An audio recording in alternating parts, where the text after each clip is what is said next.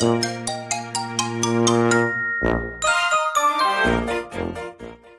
やとすみおの Survival Life in Canada 皆さんこんにちは。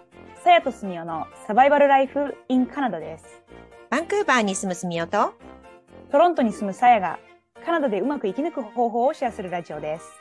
こんにちは。皆さんこんにちは。ハロもう、いやもう今すごいショックで、ーはい。どうしたんですか？今、あのースマホで動画を撮る、まあ自撮りでね、うん。動画撮ろうと思って録画して自分の顔見たら自分の劣化が激しくって、もう、ちょっともう、スマホ壊れてんじゃないかな。スマホを疑う。スマホを疑う。ってことは反転してるってことですか？その自分の顔がそうですね。反転してますけど、反転とか、反転してないとかの、もうあ次元の問問題じゃないですよ、もう。ひどい。まあ、あのーこの収録っていつも Zoom でしてるじゃないですか。はいで、私この Zoom のね、この設定をもうね、あの、明るさ100%みたいなもうなんか、調節してるんだなんかトーン100%とかでもうすごい調節してるんですよ。あそうなんだうんうんうんだからまあ別にこれで良かったとは思ってはいませんけど、まあ自分の顔こんなもんなのかなとかって思ってて、で、スうんうんうんマホで、ほら、あ、さやさんも今直してる。直してる今。ちょっとこれあこんなのあるんだ、うんうんうんほらほら、ね、ね、ね、肌のトーンが変わるじゃないですか。はいこっちで慣れちゃってたら、自分のスマホで自撮りしたら、ひどい、ひどいババアが出てきてびっくりした。砂かけババアかと思った。びっ砂かけくりした。でもなんか人が見てる自分の顔と自分がが見てる自分の顔ってなかなか違ったりしますよね。ショックじゃああ、ない？ですかそうですね。きっと違いますよね。え？ー、あちょっと私イケてるとか言って思ってから鏡見てもそうは映ってないってことですよね他の人には。多分。うわーショック。何を信じていければいいのかもうわからないです。でも人が見てる自分の顔って一生見れないじゃないですか。そうですよね。あねそれはちょっといやもやもやするわうん、そうなんですよ。どこわかんないですけど、まあ、あの、去年から私、その、コンタクトレンズつけたり、あと、ちゃんと度が合うメガネをし始めたんで、あのね、人の顔がよく見えるようになったんですよ。あ今までなんか、うちの子供とかこんな顔してんだ、みたいな。あ、今までぼんやりだったんだっていうのがね、最近分かったっていう。けど、あのーええ今日はね、あのー先日、私トロントに行ってね、さやさんと直接会いましたよね。はい。楽しい時間ありがとうございます。楽しかったですね。で、その時に、まあじゃあちょっと、あの、ライブ収録する前に、なんかご飯買い出し行こうって言ってね、ホールフーズっていうスーパーに行ったんですよね。はい行きましたね。ねえ、すごい、すごかったですよね。もうなんか結構うん。閉店近い時間に行って、そうそう。でもご飯欲しかったからお惣菜のコーナーみたいなところに行って、そうそうで、何でしたっけ？ミールセットみたいなのがあって、メイン一つとサイド二つ選べるっていうところだったんですけど、もう閉店時間間際だから、たくさんあるはずのメインが一種類しかないみたいな、二種類でしたっけ？で、サイドも三種類しかない。でも、これかこれしかないから、それにしてとかって言われて、それを買ったっていう。そうね、ありましたよね。なんか、なんか片付け中のものがあったから、サラダかなんか、これ食べられる、これいい？ピックしてとか言ったら、うんいや、ダメとか言って片付けながら。そうそう片いやいや、そこに付けながら。あるやん。私全部聞きましたもん。これもダメ？あれもダメ？これもダメ？って言って、それもダメ？あれもダメ？これもダメ？って言われて。で、そしたらさやさんになんか違うの持ってるから、えーと、それダメって言ったじゃんって言ったら、あ、これは大丈夫だってごめんねとかって言って。ほんといい加減。えー、でもうん、あの、ポテト美味しかった。ポテト美味しかったな。ポテト美味しかったですね。サーモンも美味しかったですね。まあそんなのは、あの、いいんですけどね。それで、あのーお会計の後に、スプーンとか、あの、フォークが、こう、自動で取れるマシンっていうかね、うんがあって、で、そこで、こう、あの、いくつかそれを取って帰ろうと思ったんですよね。あの、うんホテルに持って帰って食べようと思ったから。うんそしたら、スプーン出てこなかったじゃないですか。あの、そディスペンサーみたいな機械から。う。ねなんか詰まってたんですよね。で、うんそれで、店員さん二人で呼んだんですよね。カスタマーサービスの、あの、お兄さんとおじさんの間ぐらいの人ね。うん。うん中中年、うん、の方。でね、こう、笑顔でね、こう、はい、みたいな感じでね。こちらがね。そう。失礼のないように。さやさんと私は、まあ確かにね、久しぶりに会えたからテンション上がってて、にやけてはいましたよ。はい。に分けてはいた。けど、あの、感じよく、excuse me って言って、ちょっとこのスプーン取れないんだけどって言ったら、タンタンタンタンってきて、上からパカって開けて、そうだ。スプーンいくつか出して、ほらみたいな感じでバンって渡されて。さやさんめっちゃキレてましたよね。え？えちょっと待って、みたいな。何今の態度っつってすごい怒ってましたね。私もびっくりして、うわーって。あんまいないですよね、そういう人ってね。なんか結構あんま見かけない、うん普通は。うん、あんまりないと思いますけど、あれはでもだいぶびっくりするほど横柄でしたよね。うん。横平すぎて、オーマイガーでしたよ。ね、そうですよね。そうそうそう、さやさんなんか、あれいうキレミとか言ってましたもんね。そうそうそう。絶対喧嘩になっちゃう、あれ。ちょっと聞こえちゃう。ああいうキレミが聞こえちゃうって私ちょっと思ってました。あのね、私ね、やっぱね、ダメだな。そのなんか無礼な人とか、うん。やっぱりある程度、こう、社会で暮らしていくには、ねえ、そんななんかねぶっきらぼうな態度取ったら、いい、ダメじゃないですか。うん、しかもなんか接客業だから余計ですよね。そう。しかもホあれをールフーズ。そう、あれをするのがお仕事ですからね。そう。うん。だからなんかよく、でもやっぱりよくその店員さんとかがあんまり優しくなかったりするとか、まあ、北米では結構ありますけど、うんでもなんかあそこのロケーションであのお店であのセッティングであの時間でって考えるとうん、やっぱちょっとやられた方はえ？ってななりましたからね。うん、そうですよね。まあでも、そっか、ある、そういう、こう、失礼な店員さんとか、まあ、いるにしちゃいるけど、うん、海外から来て、例えば留学生とかだったら、何が失礼なラインで、どこからは、こっちあるあるっていうか、普通なのかっていうのを見分けがつかないかもしれないですね。そうだなわからないですよね。うんだって何で比べていいのかわかんないし。うん、そうですよね。うん、でなんか私悪いことしちゃったのかなとかななんかお思われ思っちゃったらかわいそうだし、ね。うん、あうんそれはあるかも。あとは私の英語聞き取れなかったのかなとか、あ、そっかそっか、自分のせいかなって思っちゃうかもしれないですよね。うん、私は前そう思ってたかな。今はもうなんかあいつなんだしって思っちゃうけど。うん、あ、そうですね。そう、いつから分かるようになったんですかね。ねえ。うん そう言われてみれば。でも明らかになんか私のことを見て態度を変えるっていうか、もう私を、うん私を接客する前からぶっきらぼうななんか態度だったりとかすると、ああ、この人誰かと喧嘩したのかなとか、ああ、今日はちょっと精神が落ち着いてないのかなとか思ったりたまにしますけど、え、なんかあった時言い返します？あ絶対言い返さ言い返さない。店員さんになんか言ったことあります？ない。あ、本当ですか？私結構やっちゃうんですよね。え、どういうの？どういうの、えっとね、結構前ですけど、うん。あの、ほん、ほんエアカナダっていう航空会社があって、ピーするほどでもないわ。エアカナダエアカナダっていうところがあって、あのーそこで、私日本に行くときだったのかな。あのーもう私オンラインでチェックインしましたから、荷物をドロップオフするだけだったんですね。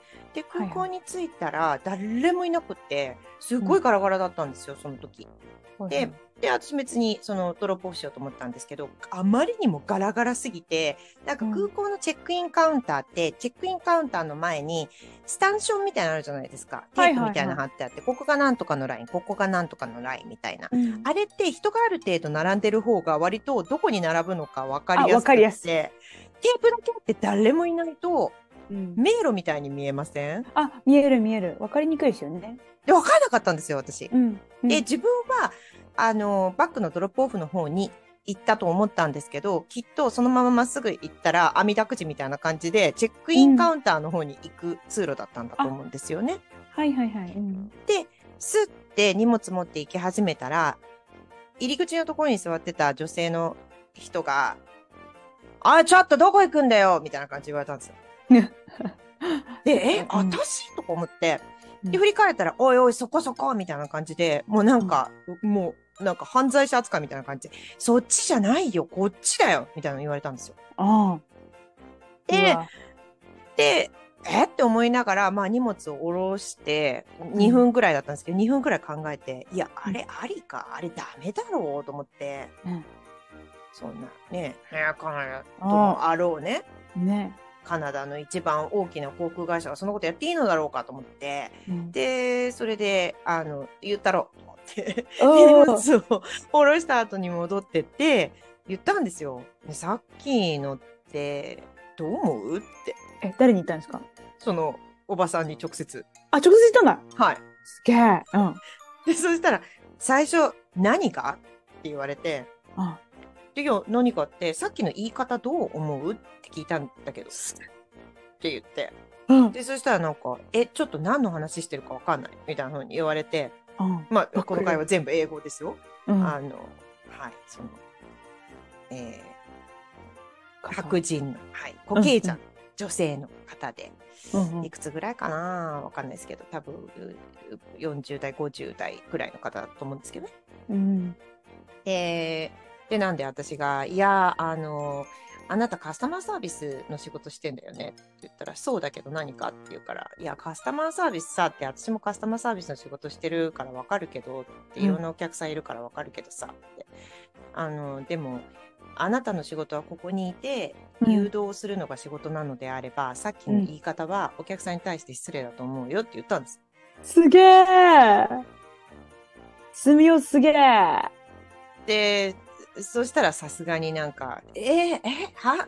みたいな感じで、ちょっとこう、あの、指摘されてちょっと態度が変わった感じだったんで、これはいけるかなと思って、謝れば許してやるぐらいに思ってたんですよ。ちょっと上から目線でね。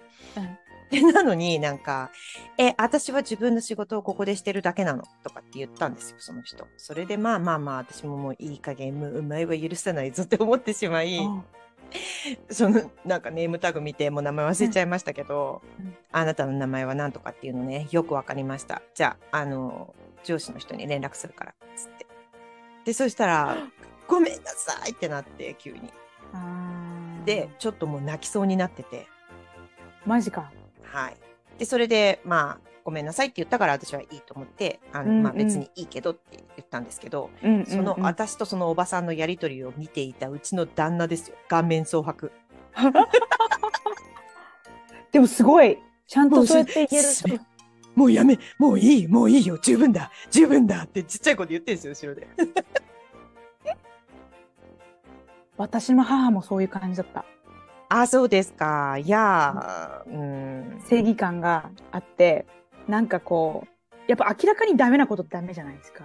そう、だから何でもかんでもね、あの、言うわけじゃないんですよ。その、うんうんクレーマーとかではないと思うので、あれなんですけども、明らかに、こちらに非がないよねっていう時で、あまりにもひどい態度を取られた時は言うようにしてます。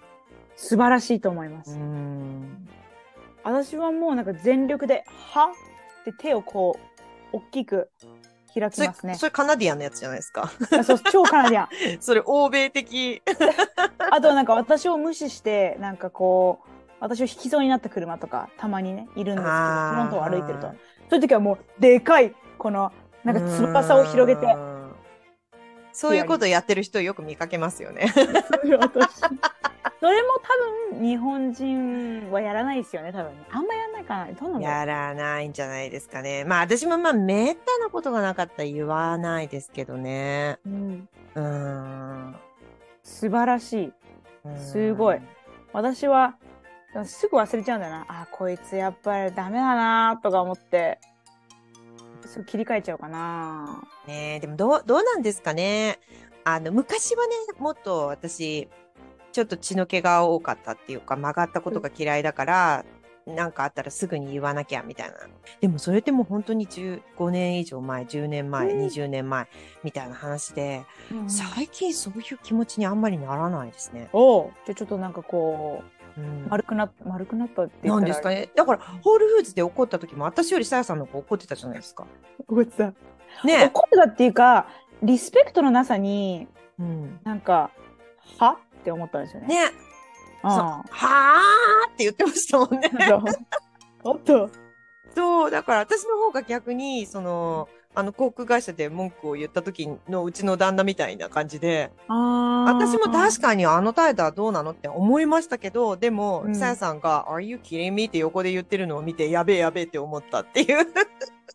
私ね、あの、車とかでも、そういうことがたくさんあるから、うん。そういう時はもうなんか、私ね言わないとダメなのに。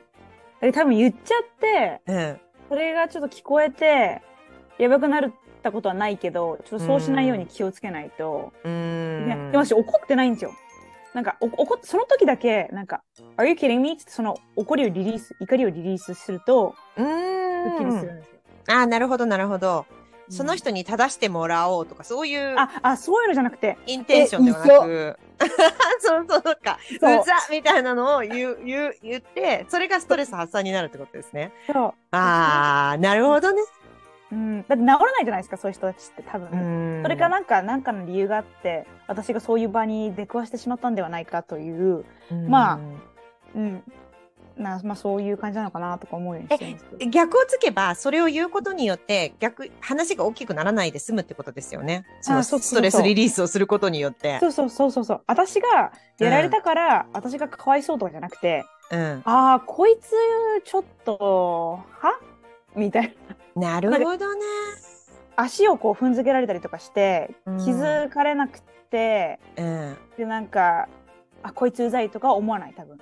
なるほど。私を踏んだって明らかに分かってんのに、そのままこういうふうに言ったら、多分、は？ってそいつに言うと思う。だけど、かといって謝ってほしいとかそういうのではない。なんなんか話全然違うけど、ちょっと分かったことがありました。えっと、思春期の、えーお子さんを持つ親御さん。うん。